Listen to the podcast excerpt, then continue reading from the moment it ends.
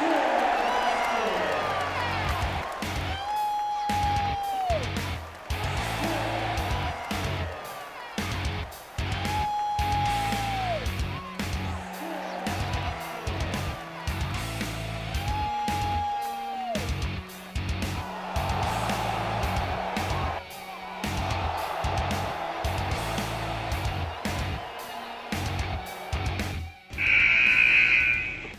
welcome to the Basketball Coaches Roundtable Podcast, BCR.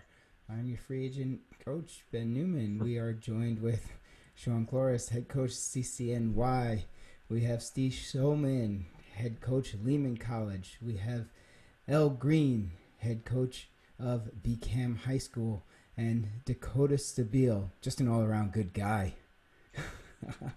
so, guys, we're we're gonna start out. I want to I want to focus on zone defense, and um, one of the reasons I want to focus on zone defense is uh, I started playing more of it the last couple years, and um, I don't know uh, what what what I can tweak or what what should I tweak, and you know how much I should be doing it. You know, I used to be uh, kind of like a full man to man defensive guy, and then as more of the uh, more of the players started getting a, you know, kind of terrible at their, you know, keeping the ball in front of them and opening up those driving lanes. I, I you know, kind of transitioned to the zone defense. So I want to know, you know, what first of all, what what zone defenses do you play? You know, I, I um, I, I know all of us are playing them at some point. So what what zone defenses are you playing, and uh, what's the purpose for that zone defense? Um, Sean, you want you want to start?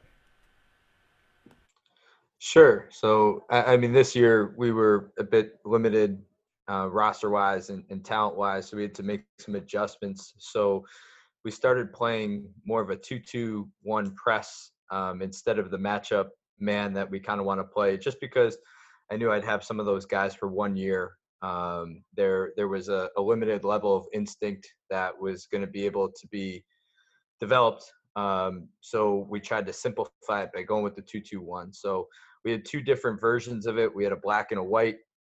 The black was was much more aggressive. So we are trying to get turns, speed guys up, um, but just even giving the stability of you're guarding a certain area and we took away really the trapping in it. So they weren't deciding if they were trapping or they were stunting. It was a lot of stunting and just a lot of ball pressure.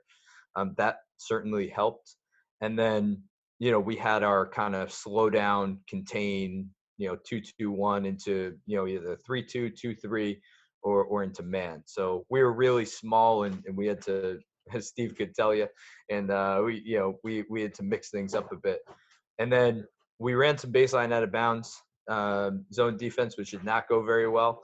But we're looking this year a lot more. Um, I like the idea of playing much more zone defense in situational um, spots.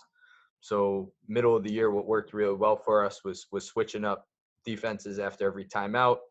Um, you know, looking at late game situations. You know, down two, up two, whatever the case is. Five seconds left, ten seconds left.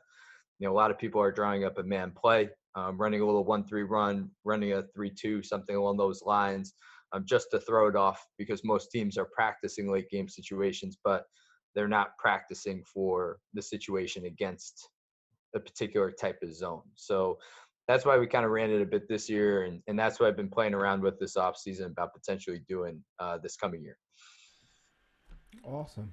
Yeah, you you brought up a point about switching um, in like late game situations you know, to like a to a zone. I you know Dakota sat on the bench with me. I think you know he can he can tell you it's like I think it's one of those things that I'm very apprehensive about doing.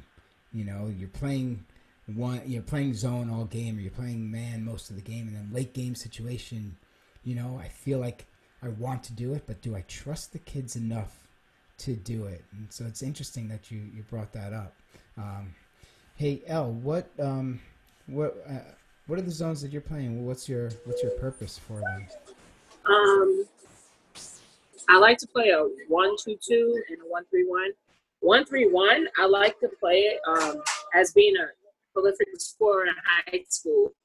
I remember um, each time that I got knocked off my fresh my uh, junior and senior, um, a man in a one three one kind of bogged me down. And if you have like I say like in Brooklyn, especially with the guards, they want to get to the middle. And I feel like with the one three one, with you having that center right there in the middle, and those two wing players, whether it's your athletic wings or your quick wings, it helps out a lot. Um, so I went to that maybe about five or six years ago. I went to that one three one. Um, I really ran a one two two because, like you guys said, there's a lot of trapping, especially on that first pass or the corner, lot of traffic. Um, and we we were big for a point, but we're really small generally. And that one three one helps with rebounding. Um, I do it a little differently. I put um my power forward at the top of it for length. When I was at Ohio State, um, when we played, we ran uh, a one three one and we ran the diamond, and our center was our power forward center was up top because of her length, and us guards are on a wing, and it really helped out because of that length. And then when he has to drop down, he's in the paint to rebound the ball, and if the center's already in the paint, then he drops down. Um, I don't like them in the back because they're too slow, and going from wing to wing is it's really hard. So I try to put my fastest player. I don't care about height the fastest player I try to put in the back, just so he's able to get out, contest, or just stop him for help to come. So, um, like one three one, I like I like to play that a lot. As far as when I play it, like Sean, um, I when we game plan, they know what we're gonna play. So I guess that'll build that trust that you were talking about, Ben.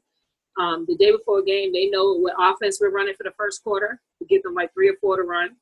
Um, they know what defenses we're to run, and they also know that if I call out whatever our defensive settings, they have to be ready to go. They have to be ready to switch.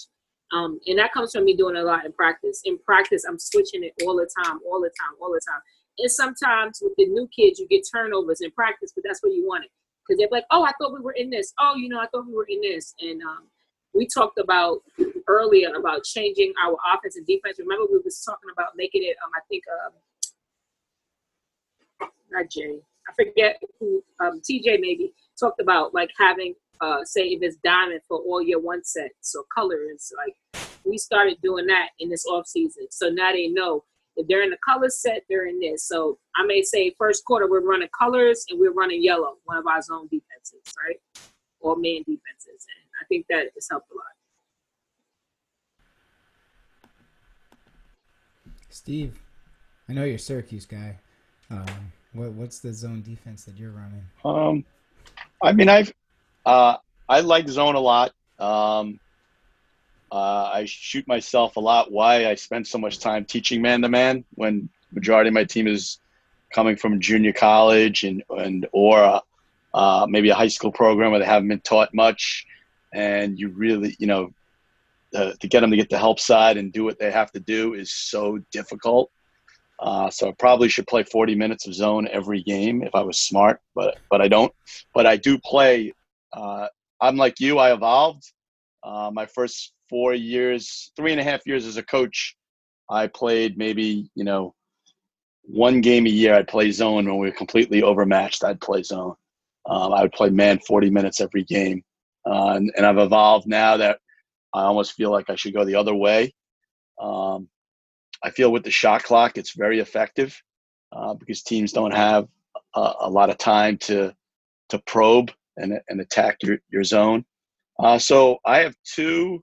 I mean, I use like a traditional Syracuse two three or a three two, which we call horseshoe. Um, I usually play around with both of them in the beginning of the year, and then the coaching staff depends picks one uh, that we feel we do a little better uh, and then we uh, we work on it. Um, in terms of the late game situations, we are comfortable doing it. We're not going to do a ton of defenses, so but we're going to have played. Let's just say it's the horseshoe. We'll have used it in every game. So if we want to put it on after a timeout or whatever, we're not. Um, we know what we're doing. We may get beat uh, with a three point shot or whatever, but but we know what we're doing.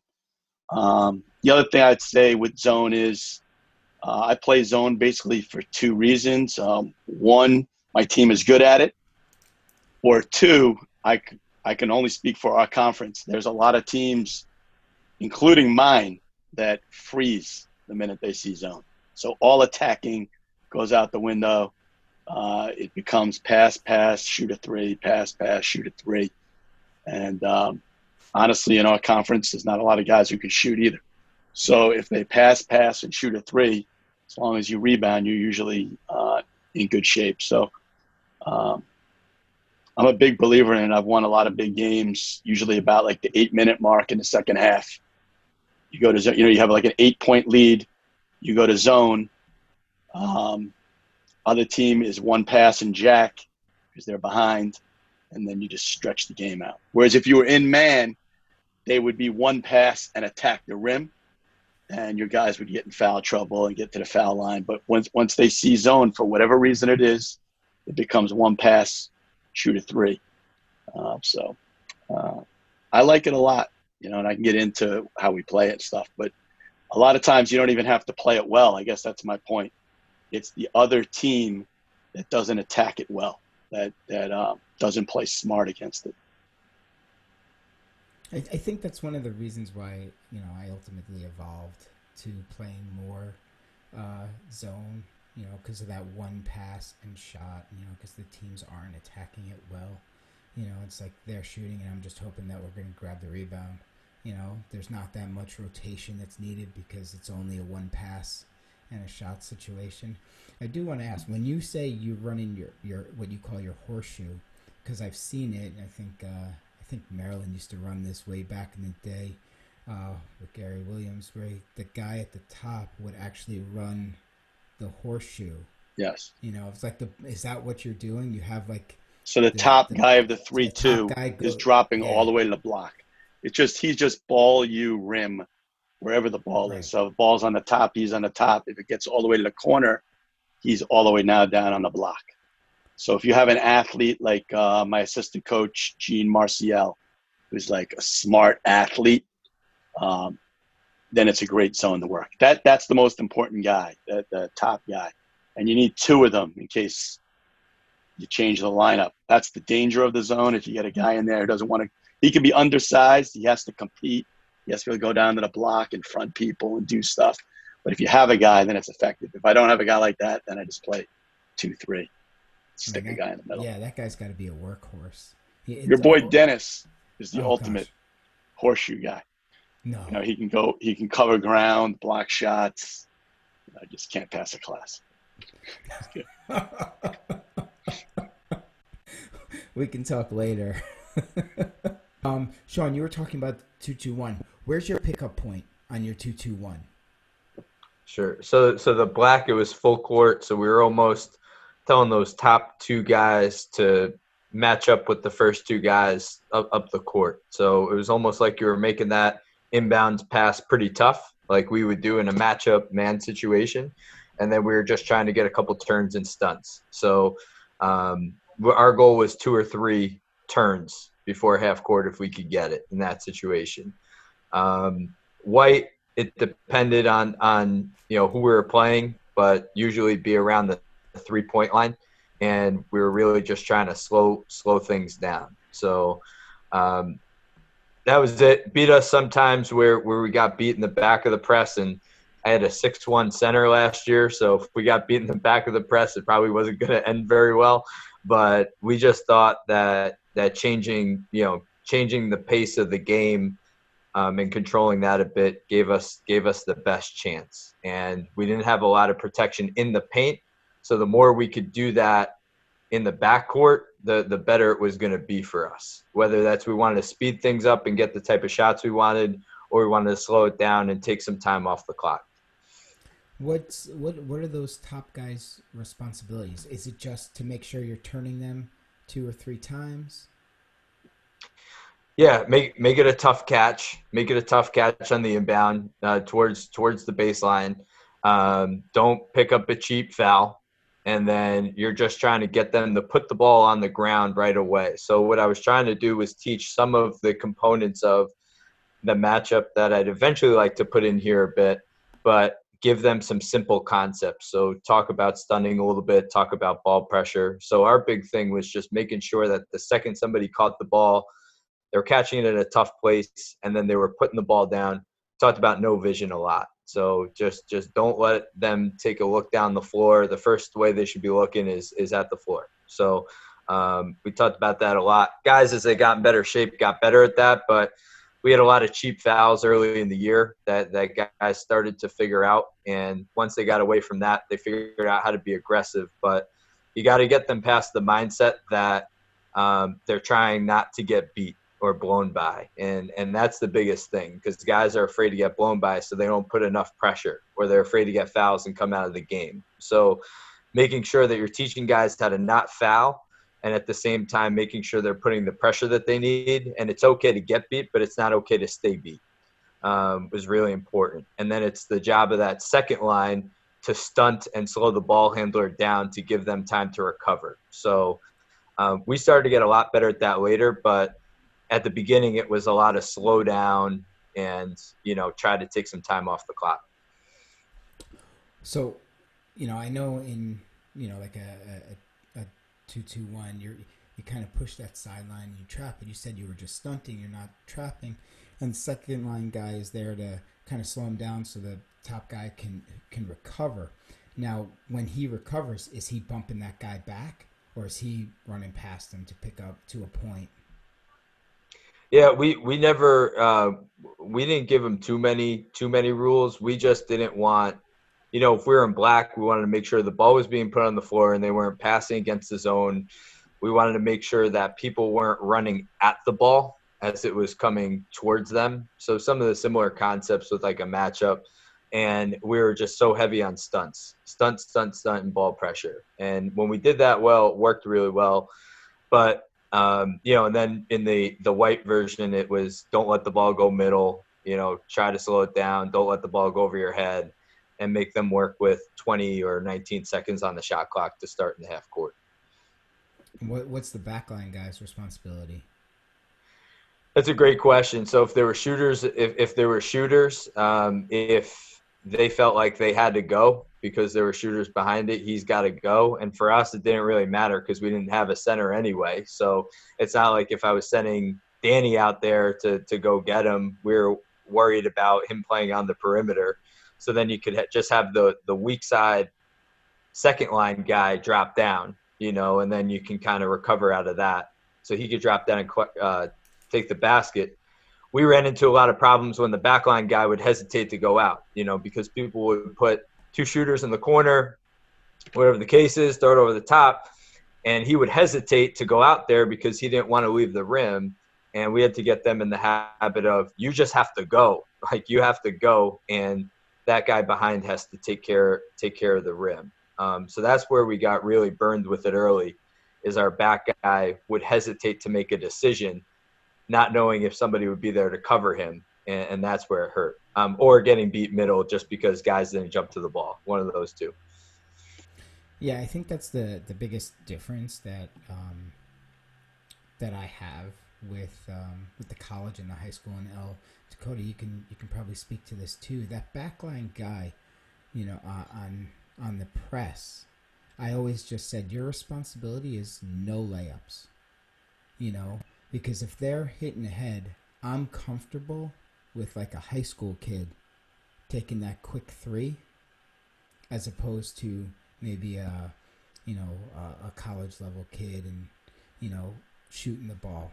Um, yeah. I guess my mind, my thinking with, with that statement is like, you know, when when you're in college, you have a little bit higher IQ of the game, and you know, you're probably getting more reps, and you know, you're doing smarter things, you know, making smarter decisions. Whereas the high school kid, that kid's open, he's going to chuck it up, and we're just going to rebound it, and, you know, and off we go.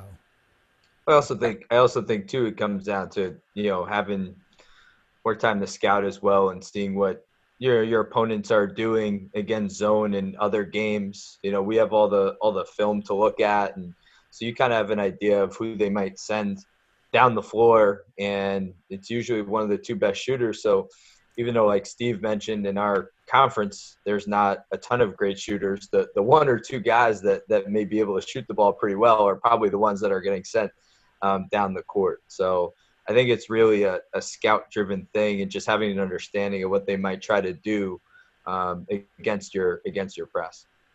Yeah. And just to harp on that no layup rule, we have that same rule, Ben, no layup, except we use a scouting report where certain players shooting a three, it is a layup.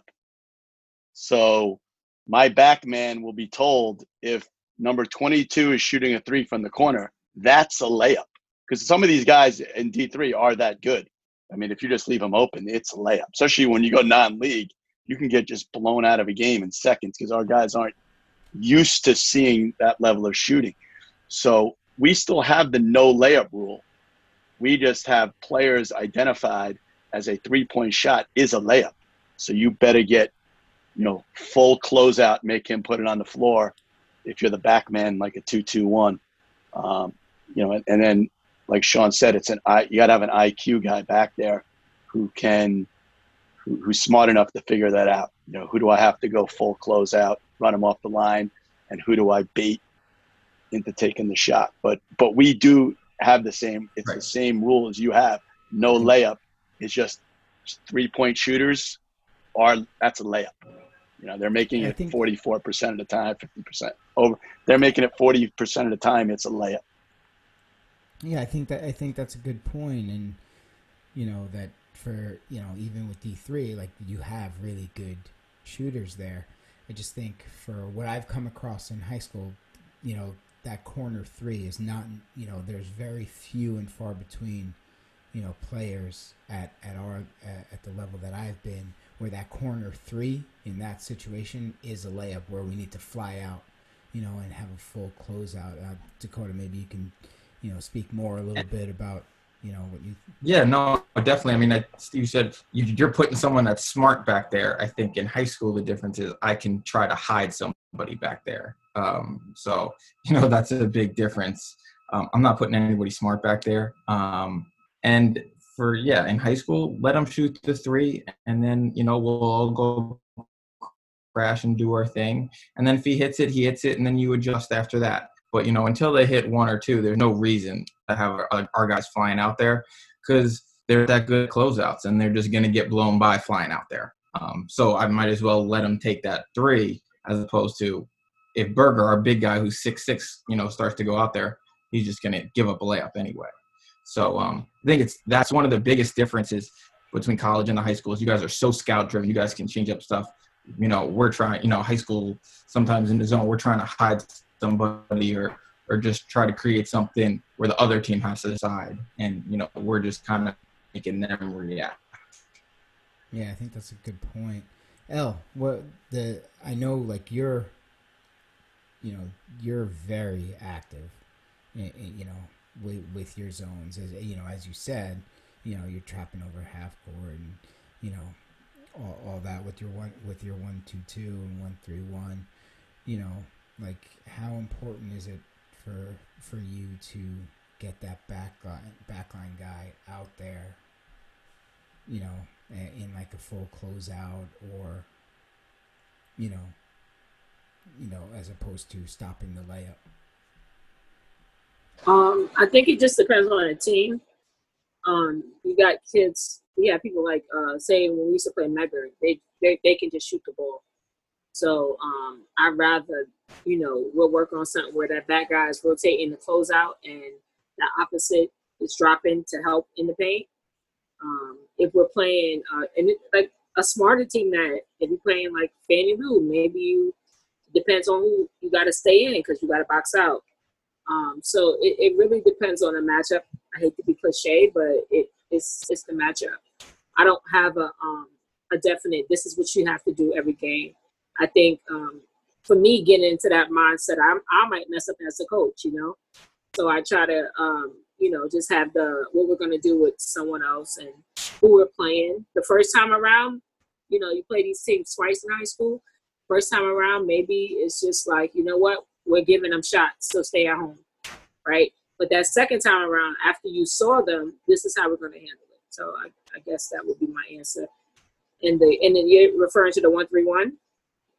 Yeah, yeah. Yeah, yeah. I mean, yeah. And if the full court press, you know, we run our diamond, we run our one three one uh, full court. Um, that back guy, I do not let him go out. If it's full court, I don't let him go out because you know if you're pressing, you want them to take that quick three. If they can make that quick three on a press and with all of that adrenaline going, then he's gonna make it with you there. or Not full court, I don't let them go out. That that middle person is usually my slow. That black person is usually my slowest person, and his job is just to stay his butt in that paint. If they come to the rim, go for the block. If not, put him on his ass, and, and that's it. that's right. No layups. You know, if you put him on the line, you put him on the line. Um, Dakota, let me, let me ask you um, when you're when you're playing zone, you know, uh, at the various stops that you were at for coaching, how did you play screens? You know, for instance, uh, you know, uh, how about a top screen? You know, at, at, the top of the key, or you know, how how are you playing screens? That that's that was one of the problems.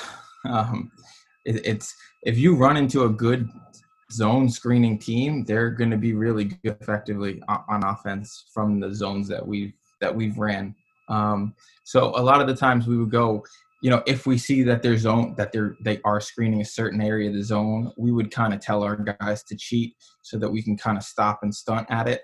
Um, so that was the easiest way. Um, you know, sometimes you got to do it through scout, and obviously sometimes in high school you just got to look at it. Um, especially playing two three uh, if they're going to screen that outside man, I could just bump that bottom guy up and, and kind of try to corral that a little bit. Um, if they're playing three two and you're screening the middle guy, you know, you then you're just kind of picking, you know, where you want the ball to go, uh, either the wing or the corner. Um, so yeah, it was it was really just a small adjustments, bumping guys up, and then uh, sometimes uh, we'd also try to uh, attack the ball handler and not even let him get to the screen um, because he's not really expecting that, especially coming out of his own um, if they haven't seen it. So uh, that was a little change up that we'd try to run sometimes. Or you would attack them with both, you know, like if you're yeah. two three, you attack them with the both top guys. Yeah. All right, Steve, how are how are you handling, you know, uh, teams that are screening screening your zone? Um. Well, we do a lot of when we commit to whichever zone we're using. We do a lot of breakdowns you know, where I where I you know I take the top guys, Gene takes the bottom guys. We're just getting over the top of that screen, and we're cheating it kind of big time. So when that screen is is coming over, you're supposed to already maneuver yourself and get up on top of that screen because you already know uh, it's not like a man-to-man situation where you, you, there's already another player there for you. But the big thing is just, I mean, we don't spend like a lot of time on it that I think that's like the beauty of the zone is we spend a lot of time on the zone, but what I mean the beauty of playing the zone is you're you're not put in like those constant pick and roll situations. You know, where when you play the man, you know, at our level, it's you know almost every possession it's a pick and roll. You know, and even if you you know you're UVA and you're just a master at it, you just you're going to see it over and over. When you get the zone, you see less of it number one. And number two you just you kind of have that help just sitting there. So it, it, we we just work on getting over the top of it. Feel it get over the top. The bottom screens i think we have more trouble with where it's you know our dude who can't defend he's down on the bottom of the zone trying to hide, hide out. He gets screened in. I mean his job is basically just to cheat it. I mean he can cheat. He should feel that screen coming. He should just be cheat. He should be over the top of that screen three quarters towards the next pass, which is let's say it's going to the corner, and he and he should be able to get out. Um, we're we're more willing to give up the slip of the guy who's setting the screen than than the shooter. Um, again, our level, um, you know, I'll use one of Sean's guys like a Romello. Um, it's one of the reasons why I don't start in zone a lot because I'm just afraid if a guy like Romello is left alone by accident in the first minute of the game and he makes a three, he's now going to score 30 points. So I want him, he has to make his first basket covered. you know, like if he makes his first basket covered, we you know we'll clap. But if we can't let him get one of these two two ones, throw it down to the corner, you know, and he makes a three because now it's over, man. It now we're all over him, and these dudes start making them. Um, that's just a philosophy point for me. Um, when there's certain player, I like to start first couple of minutes, man, just to make sure a certain each team has one of those guys in, in our league who's just really talented, and um, I want him marked uh, early in the game. Then if he misses one or two, then we can let the reins go and and and start to stunt. But on on screens, it's just get over the top. There's not a lot of time really spent on it. Um, that your opponent doesn't spend time attacking the zone. You have to keep that in mind. So Sean probably spends, you know, 60 at his offense. He probably spends 75% of his offense on his man to man. And when he sees a team play zone, he works on his zone. That's what we all do, you know. So that's the advantage of the zone. Just let the other team has less reps against it. Yeah, I, um, Sean, I'm going to ask you how you're how you're playing the screens, and Steve, uh, you know what you brought about brought on about those you know those uh, inside screens, those bottom lines. I want to I want to go around and ask that too, because um, I have some I have some thoughts. But Sean, how are you playing? Um, you know, screens, eh, you know, at the top. Yeah, I mean, it, it's very very similar to to what everybody else said, and it, it depended on um, depends on who you're playing. So sometimes we would try to just really cheat it and keep the ball on the same side of the floor. Um, otherwise, we would just try to anticipate and fight over. There's nothing, yeah, we, we didn't do anything crazy with it. Um, and we also didn't play a ton of zone in the, the half court that got full possessions. We were either going from, you know, the full court zone, you know, back into the half court. So you're already kind of talking about a broken possession where there's not a lot happening against it, you know. So you're either getting beat with a quick shot where somebody didn't contest, or or you're dealing with a breakdown early before you're even getting to that sort of situation. Um, so we didn't we didn't really deal with that a ton, and just because of how small we were this year, I mean, getting the ball inside, I mean that was all we we focused on. Really, teams weren't screening us as much as they were just trying to get their guys to a position where they were they were just pounding us inside. Uh, so that's where we focused a lot of our time on. We we weren't getting screened a ton, but if we were, we'd handle it very similar to to what you guys were doing already. Yeah. what what do you think? Are you doing it any differently? Um, I know you're like you know, like I said before, and you said you're attacking the ball and trapping a lot. Um, what about when someone comes up and screens that? Um, it depends on um, who I have. I hate to say it. Uh, a lot of times um, I like to trap if it's a high ball screen. You know, if it's even in the zone, I want to trap it. I want those two players to trap it. If it's a screen like they were saying at the elbow or something like that, we might cheat it. We might go under it. Um, but like Steve was saying, I think one of the biggest issues um, I've been having lately is that bottom person getting screened in and just getting like lit up on that corner. Um, that has been like, man, like I, I told you guys earlier, I've never had a team in my life give up so many threes than this year. Like I felt like I played against Golden State every day. Every game we had, we were playing against the Warriors. I go to the box score and it's like 10 threes given up. And, um, you know, that's why I try to stay away from certain zones because that is, once you get screened, it's hard. Even if you sit up there, like you said, you teaching it, you're teaching it, the game happens and these kids, sometimes they just lose the skills that you've been teaching them. So if it's a, if it's like a, a drag screen, we'll, some teams, you know, they run drag screens against zones and we'll trap it. We'll trap it. A lot of teams like that. Um, if it's a tough point guard, I definitely want to trap him to try to slow him down a little bit. But yeah. So then, then let's let's talk about that that bottom screen, that inside screen. You know, um, I definitely remember a couple games when you get, you know, I think it's when you when you when you're playing against coaches that are smart enough to you know get their guys to do that. I you know so well, I, I run you know two three and a one three one and we're running. I can remember specifically running running the one three one and the the ball would be the weak side wing came down and screened that low guy and as the ball got reversed back to the top the the ball then dribbled over and I had two cutters coming through. You know, now the first cutter is coming off that screen and we picked him up. But now it's that back guy, that second cutter that's coming through. How are you how are you playing that? You know? I'm yelling at my guy, you just can't get screened. You know, and, and ultimately that's that's that's what it is. Like you you gotta see the screen and you can't get screened.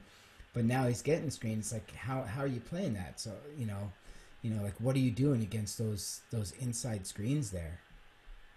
You know, what what what do we think? I think if it continues to happen a lot of times, I tell the um the two bottom if we're in that type of, of zone to play like a man and talk and switch. Um, I'm still big on, and I know they, I don't know, people do it. I still bump the cutters, and I teach my kids that. So if it's a cutter there, we're bumping him. So we displace him, and then it's a little harder. Maybe he don't want to set that screen because a lot of times I'm like, if he screens you, hit him, right? High, don't extend it, and then you know after a while they'll stop. Or if we still can't adjust, I might switch to defense and go to man to get out that zone. It depends on it depends on what you want to give up that game. Like, what is your plan? What are you going to give up? Are you going to give up that three? If you're going to give up that three, you live with it. If you don't want to give up that three, then you have to either go man or make that guy, like you guys said, cheat out. And we all say that. I say that all the time. Like, stop getting screened. And they're looking at you like, I'm not trying to get screened, but it's happening. So I think that goes back to um, having them move with, when the ball's in the air, practicing moving when the ball's in the air. And I think a lot of times, you know, people get stuck because kids stand and then they try to react instead of doing what you all sure I'm sure tell move with the ball in the air. Yeah, absolutely. Steve, what, what were you going to say? No, I was just going to say it's, uh, you know, Baruch in our league, um, John Jay in our league. I mean, I try to do it too. My guys don't really do it well. You know, they do that same thing you're talking about where they, you know, they fake screen the, the outside guy and then they pin the middle guy and the second guy guy comes along the short corner and he's wide open and he lays it in. Um, uh, number one, you know, you hopefully you showed it to them. I think that's always the key. Again, at our level, if it uh, if a team ha- like we try to have the the one pet peeve. You know, everyone has one good set against the zone, so we're trying to identify that one set so the guys um, can be aware of it because that's really what it is. It's kind of like you fall asleep more than the how effective the play is. Um, and then two, uh, ball pressure. You know, if that's that's your savior. If you have good ball pressure, when that dude comes wide open in the little short corner area, because you, your guy got screened in, maybe the pass is a little bit off, or you deflect the pass, or he doesn't see him, and uh, you know you survive that that one one trip. But um, those are all effective plays where you, you know, player one comes hard to the corner, Player two is sneaking in that under the rim spot. Um, uh, a, you got to be aware of it. Uh, read that it's coming. And, and, you know, I was going to say to you guys, when you have a zone, you know, if you're playing two, three, you, you know, you just got to have an intelligent. Like we had Alex Hansen. Like Alex can't really score or anything, but he's he's super smart. You know, he he knows what's going on, and if you have a guy like that, it works. If you don't, if you have a low IQ guy in those positions, you know, you're in trouble. Yeah, Sean, what what do you think about that that inside screen? You know, like I think like El said and Steve said, like it's I think it's really hard to uh, guard against if someone is doing it really effectively. Yeah, well, I actually I actually want to add on to something that Steve said about about ball pressure. Um, one of the challenges I've had with shifting to zone defense, I'd be curious on on everybody else's thoughts, is that I thought just just as much as the offense has become more passive and less willing to run offense, it's also a challenge to get guys who are guarding to ball the ball to be as aggressive defensively in ball pressure when you need it to as well. So found a lot of times just getting guys past that mentality of, of being active, disrupting the ball handler, making sure that there's not direct passes against the zone. You know, it, it took a it takes a lot of effort to get them in that mindset to be aggressive to a certain extent. And if you can get them there, that solves a, a lot of problems. So um, I, I, don't. Hey, I don't have any good answers for that that inside screen. Uh, so I'm going to take some of this this with me because it, it, definitely definitely hurt me a bit this year as, as well, especially at John Jay. So, but one one of the things with with Lehman that I, I always appreciate is they always have experienced guys that that dictate where the ball goes and and you know dictate the pressure and the temperature levels. So sometimes they're sitting back, sometimes they're they're heating the ball up, and um, I think that's what makes some of the zones so effective. But curious of what you guys think because I just found it so hard to get our guys to be very aggressive on the ball in zone defense, and I think just as much as zone offense can get very stagnant, the same thing can happen when you're trying to dictate a mentality to how guys should play on on the zone defensive end of the floor. Yeah, I definitely found um, that stagnation. You know, when we're in our two three, and kind of that offense is just going back and forth with like the pitter patter. You know, at the top, trying to figure out what they're gonna do. You know, I definitely found that stagnation and that you know that um, you know apprehension to go play and put ball pressure on them. You know, it, it it's always it kind of always boggles my mind why you're letting the the offense like set up what they want to set up. You know, and that, that that's kind of what it was. They're you know they're they're back and forth, and you know so our guys are sitting back or not putting the pressure. The and it's like we're we're waiting for them to to set up you know like those inside screens that kill us, you know, or something like that. I I, I don't get it. I don't get it. Um, you know, but that's that's good. And you know, um, Dakota, what do you, what do you think? No, I was going to ask Sean. So, what what drills did you do throughout the season to to amp up your guys' aggression as it went on? Because it seems like you know there are we you know Ben we've had problems with it about getting these guys aggressive in the zone. So, what are you doing to try to break that mentality of it's a zone, I can chill?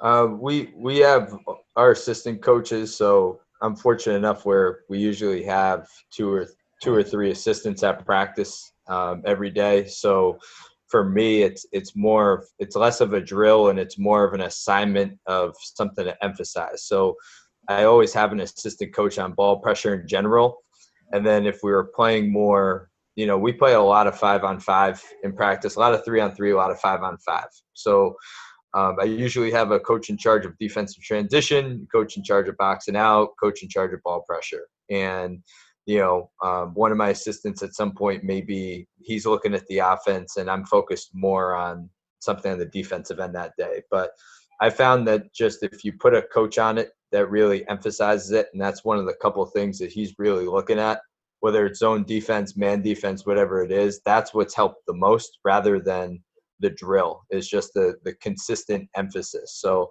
if I felt like it was something that day, hey, we're gonna play a little bit more zone in practice, and we got to really amp up the ball pressure. Like I might I might take that responsibility and then give one of my assistants something else to focus on um, that I usually may focus on more. So um, we would talk about that before every practice. Maybe it'd be like five minutes, maybe like, hey, Spence, you're on, you know, you're on ball pressure and defensive transition today. You know, boy, you got box outs and crash, you know, crash opportunities. So found the emphasis was much important for us than the what what drills we may necessarily be running. And I think that's very helpful when you have assistants that, that can do that. you know, the be, being someone else, you you know, at that high school level, we might get a volunteer. We we might have a you know an adequate freshman coach to help you out. but um, so uh, last two questions that I, that I have, and then you know I know I know you guys have some too. Um, but one, um, when when do you give up on the zone? When are you giving up on the zone?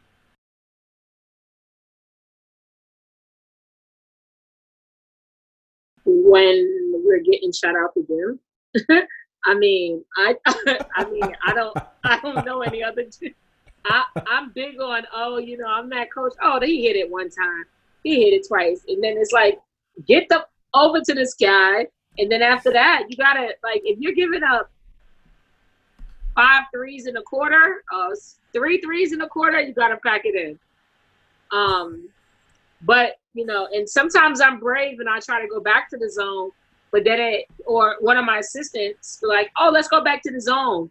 And if I don't say it and they start hitting more threes, I'm chewing him or her out. Like I told you to stay out that damn zone. I think that it, when you just can't, you, you you're just getting killed. It's, and sometimes there's no scouting report when people get lucky, like or just start hitting threes. You can't. I think that if you're staying in the zone is increasing your chances to lose, get the hell out. that's a good that's a good point. Steve, what what do you, what do you think? Like when are you um, well, we you know we have a couple of rules kind of uh, beforehand. Um, one is no player makes two threes in a row. You know, so if player A makes a three, uh, someone else on that floor has to make the next three. We're not going to let not that it we don't not that we don't let it happen, but by we're not supposed to allow any player to make two threes in a row. Um, number two, we don't want the you can't shoot the threes from the same spot on the floor. You know, so if Romello makes a three against our zone in the right wing, he better not make another one in the right wing. He has to go somewhere else um, to make those shots. Um, three, I mean, the hardest thing, and I actually play zone even with little kids, and people say it's bad to do that.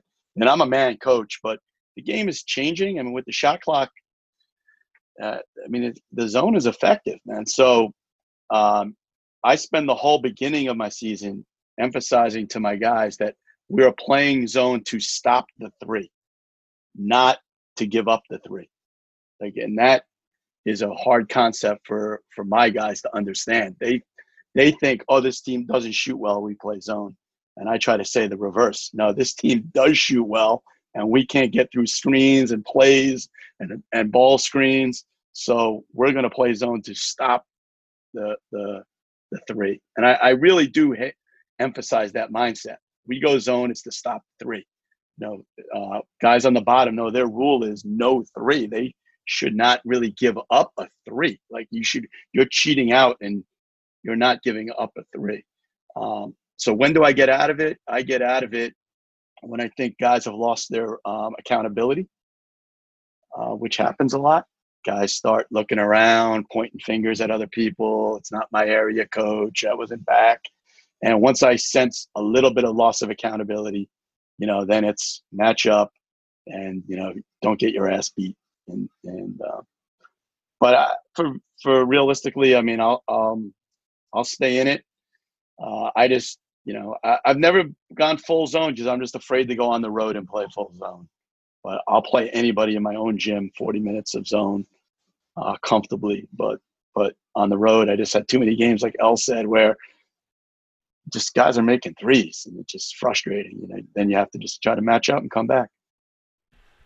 I think that's a, a great point. You're you know you're playing the zone to stop the three, because I think um, like I said earlier, one of the reasons why I started to play more zone is because I couldn't, you know, guys started losing the ability to keep the ball in front of them, you know, and um, but it's uh, you know that shift in mindset, like you're playing to stop the three, you know, that's uh, that's interesting. You know, I think it's a great way to look at it.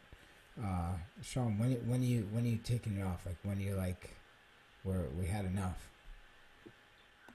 Well, this year we I was just trying to throw a couple, few everything against the wall and see what stuck. So um, there there was no rhyme or reason. Sometimes it would be, hey, this is this is working. Let's ride with it a little bit and and see where it goes. But um, I think it's less when we give up on it, just because I I try to be more of a a man team. So we would actually go to the zone, not necessarily when man wasn't working or anything like that, but more. I do like the idea of changing the pace. So using it more as a change of pace. So, like I said, it, we became really effective second half of the year of switching up the type of zone we were doing after every timeout, you know, or um, near the end of the half. So we even started throwing in some triangle and two and, and diamond and one chaser and we go three two and two three and kind of as some of you guys mentioned before it, it wasn't something we spent a ton of time on in practice but we just felt that we were going to have a really hard time getting easy points this year so we we're looking for opportunities to to create some easy points or some easy momentum at some different points in the game to kind of make up for that. So, you know, we knew we weren't winning the rebound battle. We weren't great in transition. So we had to find a way. So we felt that not necessarily like when were we giving up on something, but could we just continue to change the pace of the game? And I wasn't good at that early in the year, and then we started to figure it out later. But but it really it really helped us. Like really helped us just um, kind of take out the flow of the game a little bit and muck it up a little and, and give us a give us some some competitive um, opportunities. So um, that's really what it was for us this year, um, rather than hey we've been playing a two three zone and we're getting we're getting our ass kicked and we, we got to get out of it. When you throw those junk defenses in like the triangle and two and you know diamond and one with the chaser, you know you, you like you said you're not spending a lot of time on it. You know how I guess how upset are you getting at, at your guys for not doing it? You know, like is this just one possession? This is two possessions, and then like, all right, we've done it. We've changed. You know, we've changed the look. You know, it's like yeah. how how how how are you approaching that in games? Like, all right, now we're gonna go to triangle and two. Yeah, I mean, we tell them in the timeout, and I, I, I felt like especially with that sort of stuff, like the guys really bought into it later on, you know, because we had our terminology for it and they got excited you know they they would just get excited about that about changing the pace of the game for a minute and um, you know if we knew that we were playing a, a, good team with with two really good players you know we would in practice like the day before we might go like five minutes in our live action of hey we're putting two gold jerseys on those guys and you know hey that's gaithers and that's batista you know and we're just gonna we're just we're just going chaser for the next couple of possessions and we're gonna see how it looks you know, and we tell those guys some of the tendencies of those players that we went through on film and just have them act like that. But um, I, I, I, liked it. I mean, over this off season, I've had a lot of conversations just about, you know, keeping it simple, but looking at those kind of special situation times, whether it's late in the game, after timeout, right before half, right at the start of half. And I'm becoming more and more of a believer that, you know, there's certain ways that teams prepare for each of those situations. And it's a great opportunity to throw something different out there. You know, that's not a man to man. You know, just playing man to man to start the half. You know, why not play something else to start the half when a man to man play has probably been drawn up in the in the huddle right before. And and I think all of a sudden you look at the course of the game and and that's seven to ten possessions or, or ten to twelve possessions that you're talking about that you know you put in your favor because teams aren't prepared for those in those moments and that kind of for us this year ha- having some deficiencies like that that helped close the gap for us in a lot of games. And then you know you get on a run the defense is working well and and the offense is moving a little bit and you can get something going. So um, i'm thinking of going to it a lot more just just changing di- different things. And I, two years ago i would have told you like I, i'm going man the whole time. I hate switching up defenses and now I'm, I'm looking at those situations specifically a lot and saying there's a lot of opportunity here and people don't practice those things a lot they may practice special situations a lot um, but it's still so geared towards man to man that i think those are opportunities we could really take advantage of oh 100% um, dakota when, when are you getting out Oh, uh, so at Concordia, we we used it as a switch up defense only. Um, we were mostly man to man. So as soon as uh, they hit two threes, we were out right away. Um, and then we've kind of had that rule on other teams that I've coached on, where you might not be out right away, but after the second three, you need to say what what was my purpose for going to the zone, because you know at that point, threes the points start to pile up very quickly. you know, all of a sudden three threes and like my guy's got to score five times now if we don't hit a three. Like that's a lot of possessions to put together back to back. So I think after two, you know, you really got to assess what was the purpose, why'd I do it, you know, it, well, was it just they hit two good shots, or you know, what was the situation that led to those two threes, and then and then kind of take it from there. Yeah, absolutely. Um, I always found, you know, especially when I was playing, um, like our two three, if that ball got to the short corner, and then got skipped out, like we were we were done, and then you know, not to mention if we, it was skipped out and then one more, you know, um, that's where we were like really vulnerable because um, a lot of times that that short corner area where it was a trapping area for us. And so now it's and now it's skipped out and now it's past one more. And you know that that wing that's over there on the two three he's got the first pass and now you got your big in the center you know uh, who's got to get over to that to that end you know that that one more pass to the corner. Like where do you guys find yourself to be most vulnerable in your you know in your zone? And you know uh, Sean and Steve obviously this might be a loaded question for you guys as as you're in conference against each other but well well I I mean I was just gonna say I think that's why so many teams have been so effective going to that slow down full court zone because usually if you can get the ball to the second or the third side against the zone you could probably hit that short corner guy or you can hit someone at the high post and and get some of those options that you're looking at. But if you're already taking 9 to 10 seconds off the clock initially and you're keeping the ball on the first side of the floor now all of a sudden by the time the ball gets to the second side of the floor you're, you're talking about being at 12 seconds 11 seconds on the clock and uh, I, I, know i know uh, teams i've been on have had a lot of problems with that in the past where the ball's just not moving because the team took so much time off the clock and usually that short corner or the slip or the flash of the high post is there on that second and third side and that's where you get beat so those teams i thought did a great job of just kind of eliminating all that you know, and keeping the ball on the first side or or or taking away those options. So um, I always thought that was the most difficult to play against. Is that all this time is taken off the clock, and it's hard for you to get movement from side to side offensively. So I've noticed more teams going to that. Um, you know, be interested in Steve's thoughts on that, but that's something I've noticed a lot of teams doing that.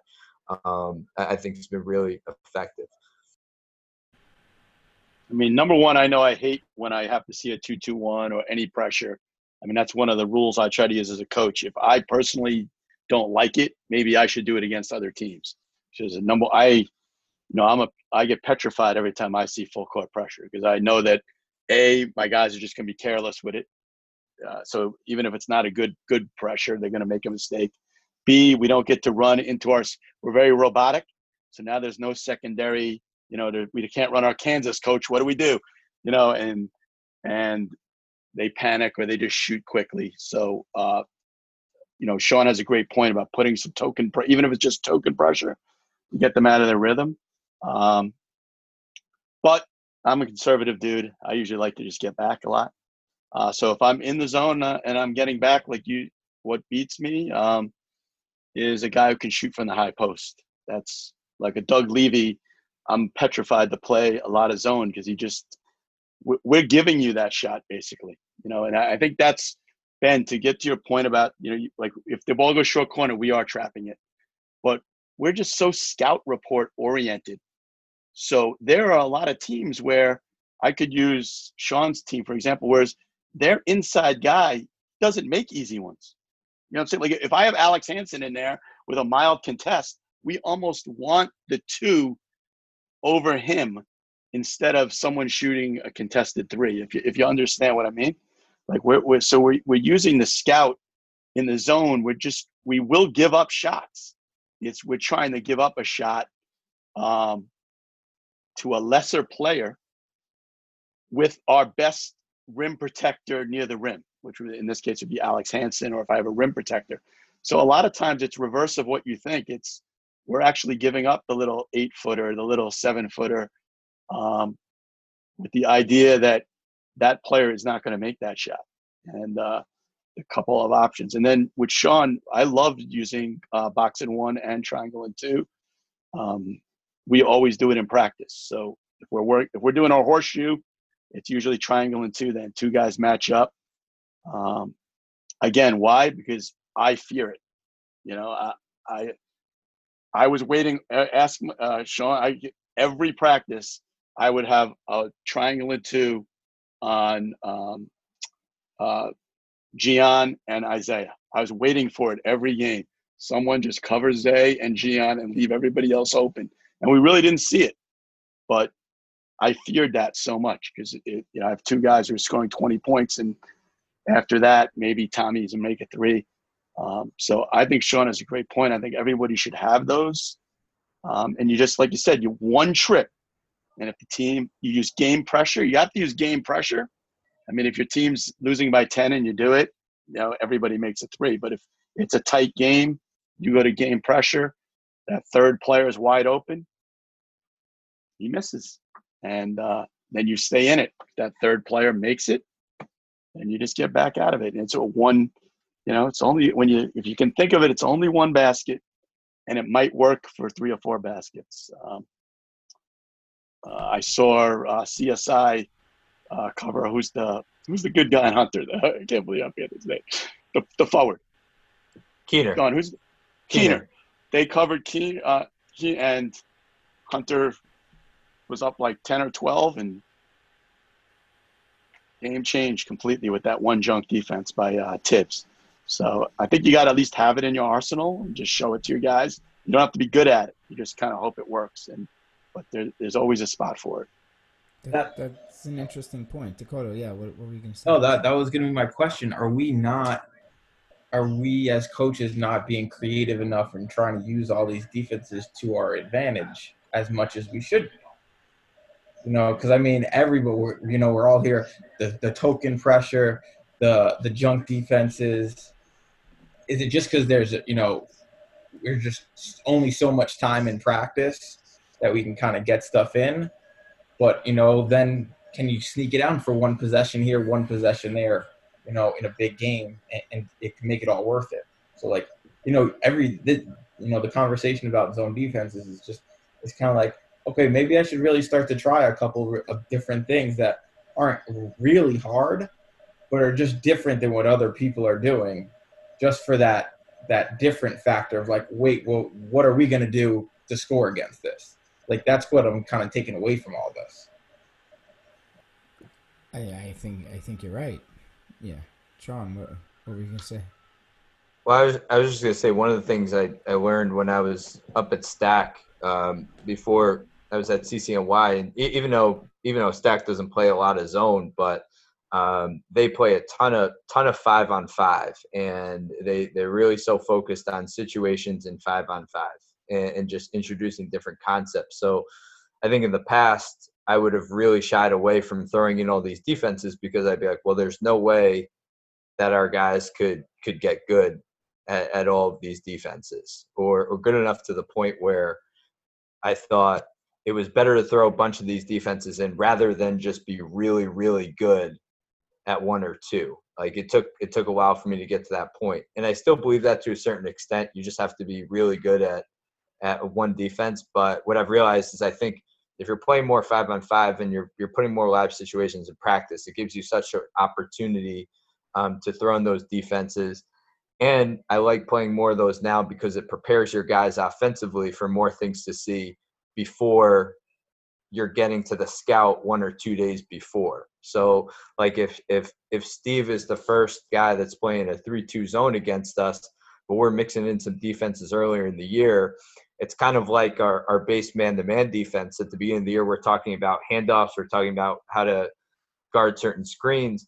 You know, I see it in a similar way now where it's like, guys, we've we've already had had some some time in practice where we've gone against a three two zone, you know, and now Lehman's gonna play it and you know, but but they've already seen it a little bit. So they don't have to be great at it defensively or offensively, but they're comfortable enough where now I feel good for a few possessions using it. And I think before I just thought if there were really good teams, they would just see through that, you know. um, and, and it, you you might get away with it for a possession or two, but then you know by the third possession that team would kill you, and and that's why I was I was always against it. So I think just knowing when you want to use it, and then you don't have to do it a ton. Like we might have gone to chaser or triangle and two for maybe five minutes of practice, like five minutes of the live period, or after one little timeout that we called them practice, and then you can say, hey, we, we've done this in practice, even if it was for two possessions that day. So um, since we've played more live, I've found more opportunities to kind of throw that stuff in. Yeah. Um, oh, where where do you think you're vulnerable? And then also just to piggyback on what what you know the conversation is like, how many of these junk defenses have you been playing? I was just asking the two kids here, what where do they think we're weak at? You know, it's always good to get the players idea. Um, my kid says the middle, the top of the key, because we give up threes. The freshman kid said the wings. I think we're most high posts. To me, um, weak at the high posts. Uh, it's just because they get lax. Oh, the ball's not right. I don't have to guard the ball, so I'm just in help side, sitting in the key, not realizing if there's somebody up there, you got to touch him. You're guarding him. Even in the zone, we're still in man principles, and I try to say that all the time. We're still in man principles. So for me, um, this in general, I think the high post. I've been working on it. I'm going to continue to work on it. Uh, this year, the wings. Um, as far as junk defenses, um, this year with basically having like six to seven plays in practice. I did a lot of that practice. I, I was fortunate to do that. And in games, it helped. Like I'll say, okay, for the first quarter, we're in a box, no dribble. I have rules where they can't dribble. We're just passing, cut, and working on our flex offense. So no dribble, um, playing the zone. Yes? No, Jerry. Just wanted to make a cameo appearance or um, or we're in a triangle where I was like, okay, it was four on four. Uh, you three are in a triangle and one has the point guard, and then I keep switching it. I go to both teams and tell them what they're doing in that quarter uh, during that live time. I mean, I, like I told, said I don't really have ten plays on my team ever. um, so with me having eight plays, I get to do that kind of junk defense. And like when a game comes, I'm like, okay, we we you got the shooter, everybody else is in the zone. And they'll be like, oh, but we got an extra person, coach. You know, they'll say something like that. And I'm like, all right, he, will just stay in the boxing. We'll go boxing one, or you two get the two guards. I think we were playing against um, East New York Family Academy. Tough guards this year, really tough guards. They come back next year. And uh, they were beating us by like 20. And I just went to like a triangle and two. You know, the kids didn't realize it. I just had uh, some people in foul trouble. I took the biggest three kids I had and put them in the, in the middle so we could get rebounds. I put my best guards and they played defense. Now they weren't the best five offense, but they were the best five defense, and that turned the game around. And we wound up losing by, I think, one in overtime. So if I had 12 people, I don't know if I would practice that junk defense before, but having this year with the situation, now I'm more comfortable doing that. And like you said, Sean, I think that um a lot of times I didn't do that because it's, you know, gimmicky and people were like, oh, they play a two, you know, a triangle two, and you hear that. So, you know, sometimes you're like, I can beat you five on five, you know. But my new, it's always been win by any means necessary. Like if I have to play a box and a half, if it was possible, whatever it takes to win, I'm going to do it. I'm sorry. So I, I, was I was curious with that L because I, I remember in an earlier conversation you said you barely had ten players or eight players. So I was curious when you're throwing that stuff in and then you're getting in a game setting and you have to get five kids on the same page. How how you would do it? I, I thought that would almost make things more confusing than than easier. But um, I, I was just curious because I I think that would be really difficult at this level, let alone the high school level. Yeah, I think that um also I have a good group of alumni that come back on Friday nights and they play them. So that's the day for sure. They know Friday's double practice and they they know that Friday night the alumni is coming in to play them. So they know that they're gonna get that. They're gonna get that five on five time. And and you know, a lot of times I say this is who's gonna this is how this is how I'm determining your playing time on this five on five time. Like you have to work hard So that gives them. So we get one day a week where, or if Saturday the alumni is not too sore from Friday night, they'll come back Saturday and we'll just scrimmage. But um, yeah, so they get at least one one day a week to have five on five. Where where are you trapping? You know, like where where are your trap areas if you are trapping? I know Sean, you said you weren't really trapping in your in your two two one. You know, um, but L, I know you're trapping over half court. Steve, where where are you trapping? I, you know, with with your zones, with, with your two three and your three. We're using a two three, and we've decided that during the season we're going to play it a lot, um, or more than you know half the time. Let's say that's a lot. Um, then yeah, we have to have some traps uh, because people just get too comfortable, like you said. So you just have to break the comfort. So uh, short corner is an automatic trap, no matter what we're doing. Uh, hard automatic trap. Anticipate the pass going there. Trap that guy. Um, it's all about a deterrent. Trying to deter. We feel it's a weak spot, therefore we're trying to deter it by letting our opponent know that we're going to trap you hard. Uh, but you know, then we just do the, you know, I don't know if you guys know Ray Rankis. He used to be the Baruch coach. He's kind of like guy I copy. You know, I was like when Sean was coaching. Uh, he, I was young and he was the old guy, and he won a lot of games. Um, so Ray would always he had the blast, which we use two three blast. That's the old typical, like Sean said, start the half, two three blast. You know, guy dribbles over half, just run two at the guard, catch him off guard. Wings are attacking the first pass. Uh, other guys got no layup rule and we're just going to try to and it, it, after a timeout at halftime it just it's it's so simple but yet so effective because they they, they can't run a set. They have to, make that play. Uh, so that's the blast. There's two three two guys on top you know and then we have the x you know which would just be the corner uh, which we would use mostly out of bounds situations. The teams on the on the bound we might go to x uh, which is the wing and the corner guys are going to trap the corner. Um, if you're going to play zone like as your as a primary, I think you got to have some traps just to on that day where it's not going well. You got to have something to to change it up. So that's our traps. How are you? Um, then can I ask Steve a question? How are you rotating? Yeah. I'm yeah, sorry. go right ahead. Um, with your two three trap, I um run that too. I call it like black, and as soon as they attack, come over. Um, how? I mean, I know it's a different level. I have trouble with the opposite. So you know the two that's in the passing lane and the one that might be in the middle. How are you teaching that in practice? Because I've been having trouble with the guys reacting. Yeah, no, they do, but it's all out. I mean, I, our guys know we're going to do it twice a game, maybe once. So if you're the wing and you don't all out sell for a steal, like, and it happens. The ball, like, they'll throw it right to the high post.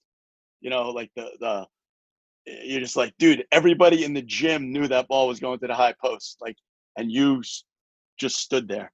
Um, you know, like I said, it just I don't know if it's really practicing it. That's the point. You know, I guess that's the message that I'm sending. A lot of these junk defenses, you just do it a little bit, like Sean said you throw it at practice.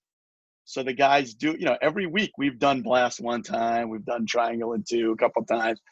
I do it more so my guys, if they see it, have think, oh, coach is great. We've we've worked against this. That that's why I'm doing it. But um, nah, they just fly out, and if they don't, you scream and yell at them, you know, and um, then eventually they they do it. But we're, you know, when we do that type of thing, then it's a simple rule. It's just a no layup rule.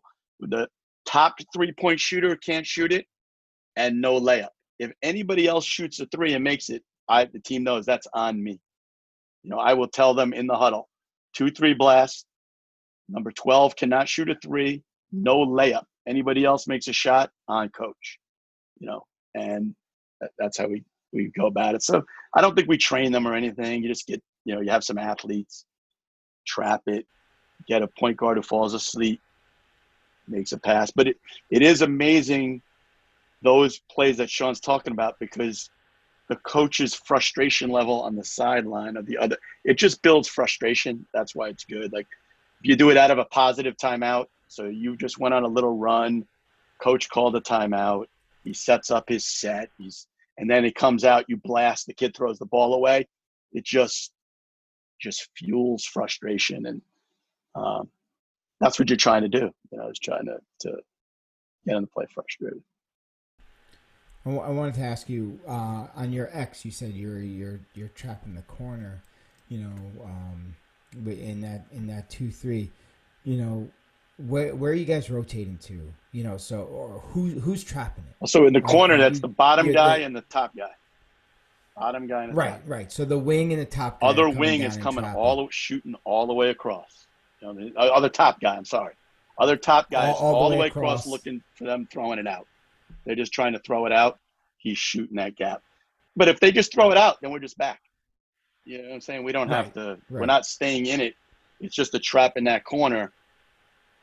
Like on an out of bounds play, if the if the scouting report says that you know majority of their out of bounds plays are looking to get it in the corner, we just trap it. Other top guy shoots across. Middle guy is, you know, looking for steals in the middle. Opposite Mhm. guy's looking for any long pass. He, he's got the whole weak Other side. side of the court. Yeah. But again, Right. it's it's there's not like um, you know, we just call it just play. Like you just have to to after you do it a few times, they learn to react and and and make plays. I don't know if it's there's a ton of training involved. You have good athletes and you have smart some smart guys make plays, and you learn that over the season which guys can can do it, can't do it. So I, I guess this brings up a you know a good point. Um, how, how are you how are you actually uh, practicing those zones? I know you know for us and you know when Dakota was was with me, like we went, you know we, we'd have like seven on five, eight on five, you know just to get guys. You know is, is that what you know is that what like everyone's doing? You know just overloading the court on offense to get those guys to like understand the rotations and how they gotta move on flight. You know, uh, Sean, what do you think? Well, I was. Uh, there were a lot of practices where I had below ten players this this year, so um, it, it- just to get up to ten sometimes. But you we, got all those uh, assistant coaches. Yeah, oh yeah, the, we- we we use them a lot, and then if I'm getting on the floor in practice, we have we have problems. So, um, so we didn't have an opportunity to do that very much. Um, we just tried to mix it up, and I thought something that was just really good was um, in the middle of five on five. Um, I, I let a couple of the assistants take a um, take a team sometimes, and just having guys see things drawn up on the whiteboard and and you know changing changing things out of a timeout. Even if we had like a 10 second timeout and it was like huddle real quick, hey, we're going this now, you know, we're switching to this. Just getting them in the mindset of kind of, you know, getting everybody focused, everybody locked in, um, making some adjustments. But yeah, we didn't we didn't do too much where it was seven on five or or or anything like that. We just tried to mix it up and then have guys recognize what they were seeing because I found that early in the year, especially with our younger guys, like they had no idea what they were looking at. You know, they there could be a three-two zone or a two-three, and and you know they didn't know. And I said, well, that's really on me more, a lot more than them to to like help them kind of recognize it. They would just say, oh, they're in zone or oh, they're in man. Sometimes we didn't we didn't even know that. so, you know, just be able to to change it up and have them develop that recognition of oh, they're in a man, they're in a zone, we're going right to this, or we're going right to that. And I thought that hesitation killed us. It's almost like when you even talk about going from, you know, transition offense to half court offense. And you talk about that flow that everybody talks about now, that that flow in between the two. And, you know, we would run a motion offense and we'd go from transition. I'd get them to try to flow right into the motion, and it ended up being them pulling out the ball and saying, "Hey, stagger or flare." And I'm like, "Well, now it's too late. you know, now it's now it's too late. We got to go." And and and that's what happens against the zone so much. So I found that the more they were able to recognize it early, the better decision makers they were. And I think that's on both sides of the ball. So just just constantly mixing it up five on five for us worked better. But I think that was also out of necessity too. Maybe if I had um, 13 or 14 guys in practice, most stays healthy, I would have thrown in some of that stuff. But I just felt the earlier they were able to recognize things, the more decisive they were, and that led to them being better. And when you look at the beginning of the season versus later in the year, I mean, you know, we had a lot of young guys this year, like Yassine, who was rookie of the year for us. Just like his recognition from the beginning of the year to the end of the year is, is just totally different. It's just he's a different player. So, um, but that that really helped, and we weren't doing that a lot at the beginning of the year.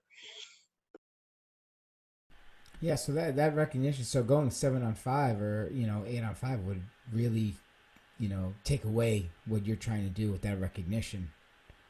You know, um, L, you you have low numbers, so you know you're not going. Are you going seven on five ever? Six on five?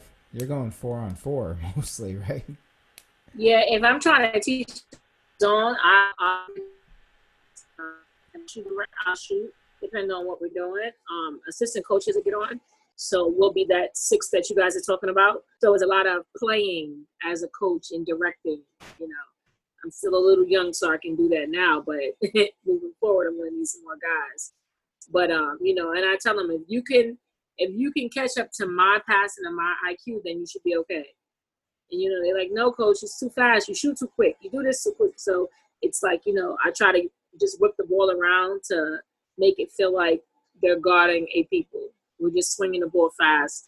I might tell my assistant Luke if he's there or if it's a manager, even you know some of our managers i may have them stand up we have more managers than players i feel like and they can like swing the ball and um, help out. So we players uh, coaches and managers get on to you know make it feel like they're going against more players.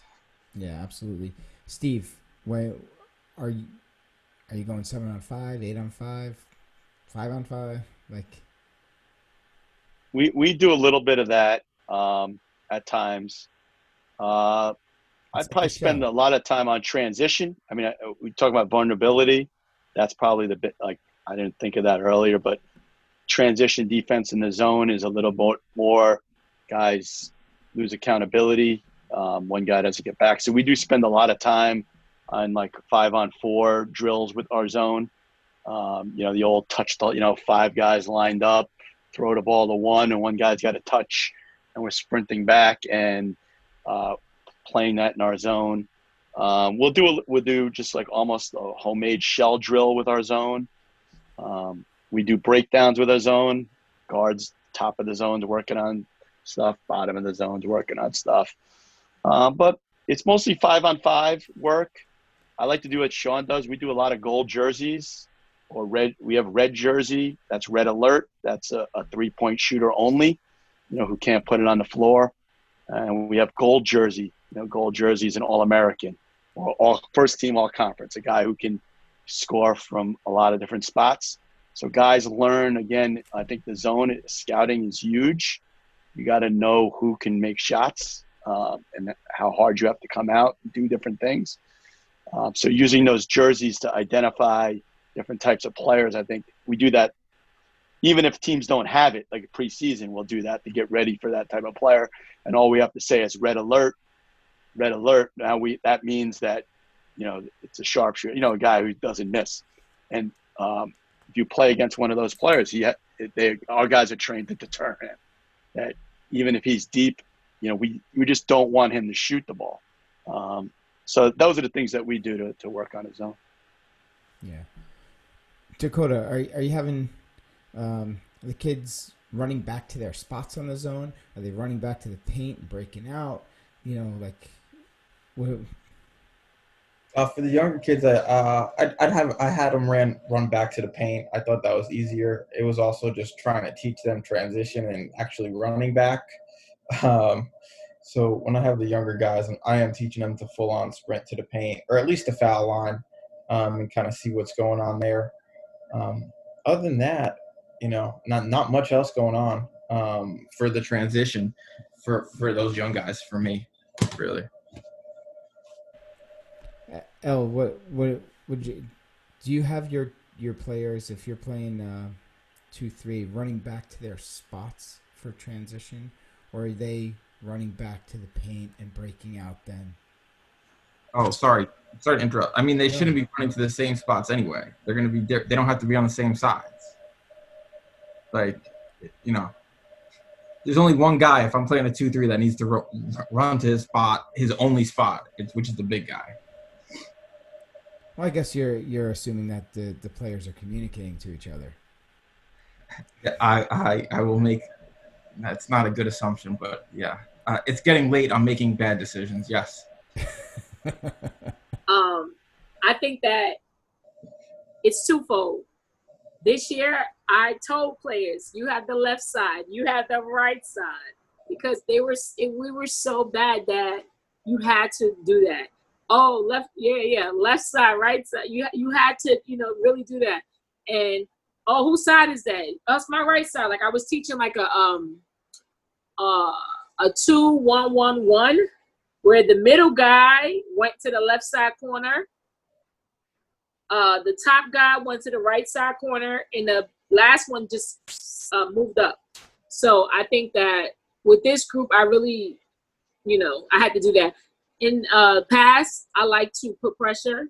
So my zone, they're picking up half half court, and then they'll off the pass, they may drop down. All right. Add something in? Can I add something in? Yeah, yeah, of course. You know, uh, I just you know make. You guys obviously don't play a lot of zone because I, I think if you play a lot of zone, I disagree a lot with Dakota says. In emergencies, my guys can play multiple sides and multiple different stuff, but I want my guy. You get a feel for the game. So, for example, if Isaiah Gathers is on the rebounding side, which I call the, there's the closeout side of the two three, which is the right. There's the rebounding side, which is the left. Doesn't mean you don't close out, but teams usually attack more right. And after, if you're playing a zone for 18, 20 minutes, you start to know where the shooters are, where the cutters are. You get a whole feel for the game. That's why I usually only play one zone in a game. Like in terms of the three two or the two three. I won't play both of those in one game. I'll determine if I was. I usually pick one. I do them both in the beginning of the season, and then I find which one we're better at. Um, now I will use like a trap, like a one three one trap, just to, to change it. But uh, I learned from Dick Baldwin at Binghamton. You know, he he didn't want guys changing their slides. That was his thing. I don't want guys changing their slides a lot during the game. Now, do they go from bottom to top if we make subs? yes, certain guys learn to do the top of the two three and the bottom. But there's other dudes who learn basically, you know, one spot, weak side rebounder, left side.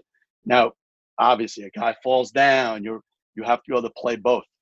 But there's a we put a lot of thought, I guess, into who plays on what side, um, and we want him getting a feel for the game. All you have to do is take a dude like uh, uh, Isaiah who's not really smart basketball wise, and just put him on the other side of the two three, and he will be lost. He will not identify a shooter. He'll he'll give up one big three. If he's in one spot for ten minutes, and he, he knows, okay, there's number twelve. He he's very comfortable. So I think there's a lot to be said about not moving guys, and then there's a lot to be said about adjusting it. And if threes, for example, if threes Zay gives up a ton of threes. So if there's threes in that left corner and there's two in a row and we want to keep playing zone, we don't take Isaiah out because he's going to score. We put him now on the other side, you know, and put our better closeout guy on that side until they figure out, which the good teams do, get to the other side.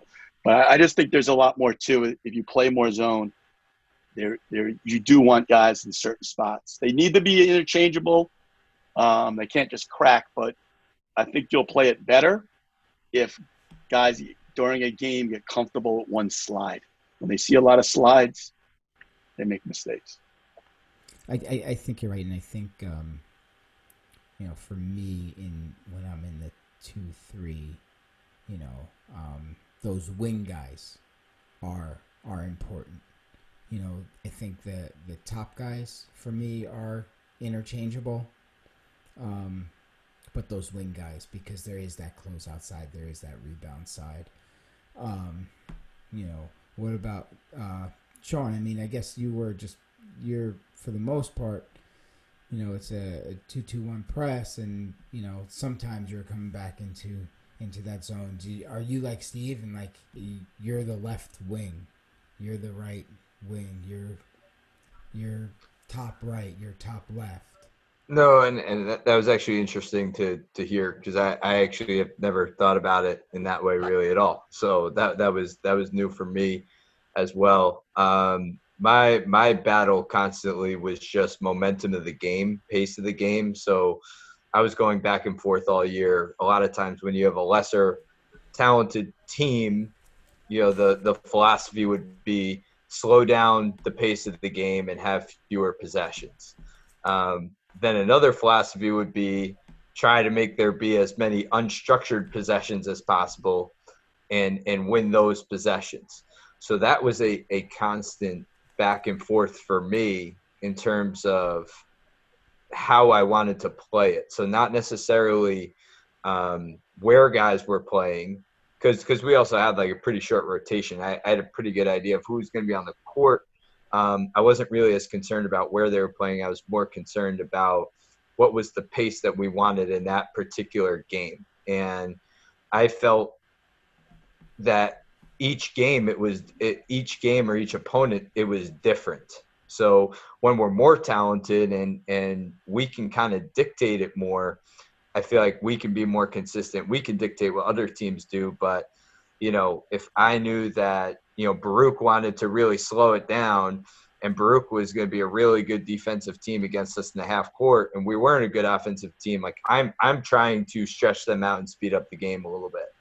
Um, you know, against Steve, I, I mean, it didn't work well this year, but you know, I might be trying to slow the slow the pace down and keep the ball from getting into half court so that he can't pound the ball inside against my my, my six foot center. You know, so um, it, eh, that was what I went back and forth with all year. Is like, what's the pace we want to play, and and what gives us the best chance to win? Speeding it up and having more unstructured possessions or or slowing it down, minimizing the possessions, and, and playing a certain way. So that's what I thought about a lot more rather than who plays who plays where.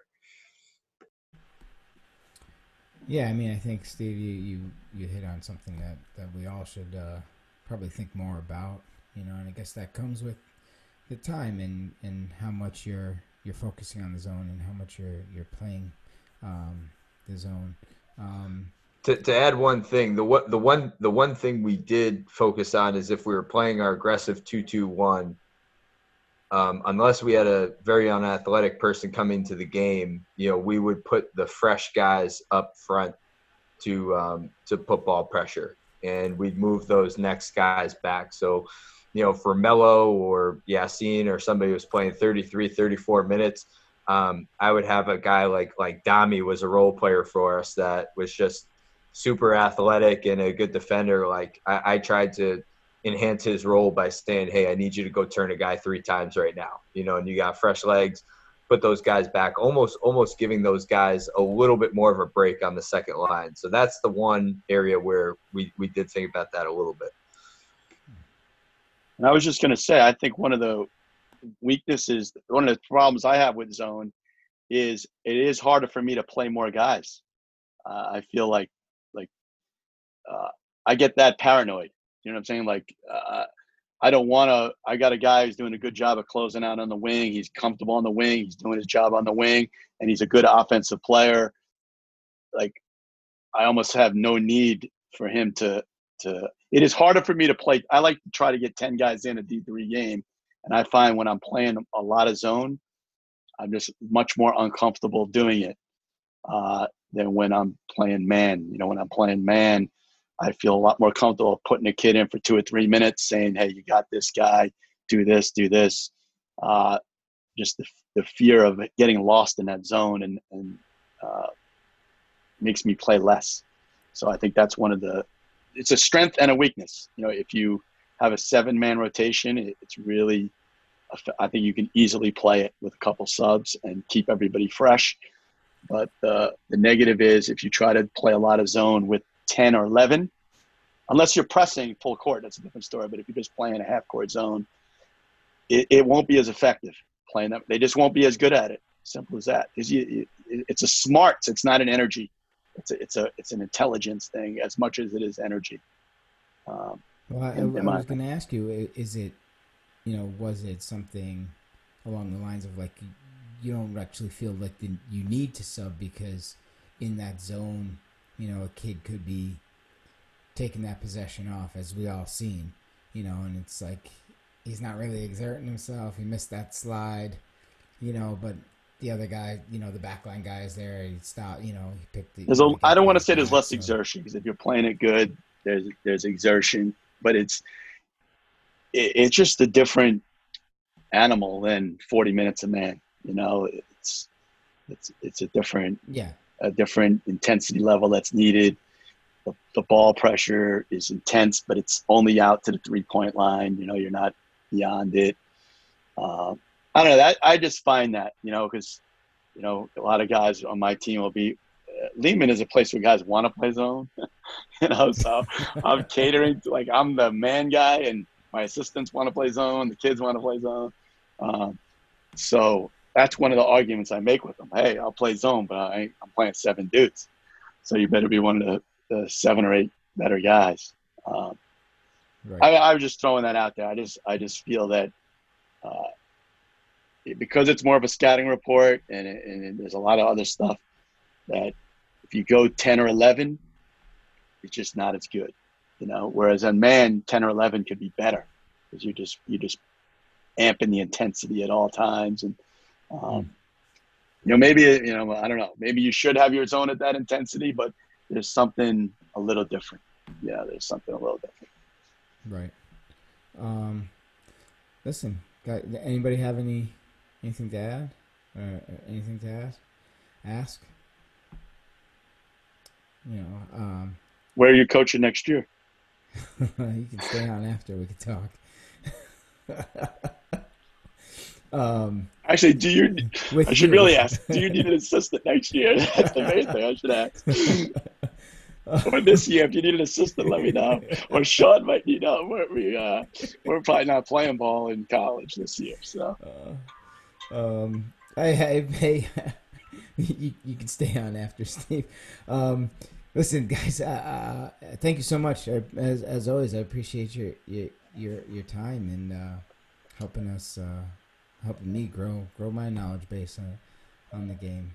You know, um, I hope everybody's uh, staying safe and thanks so much for for being on the podcast.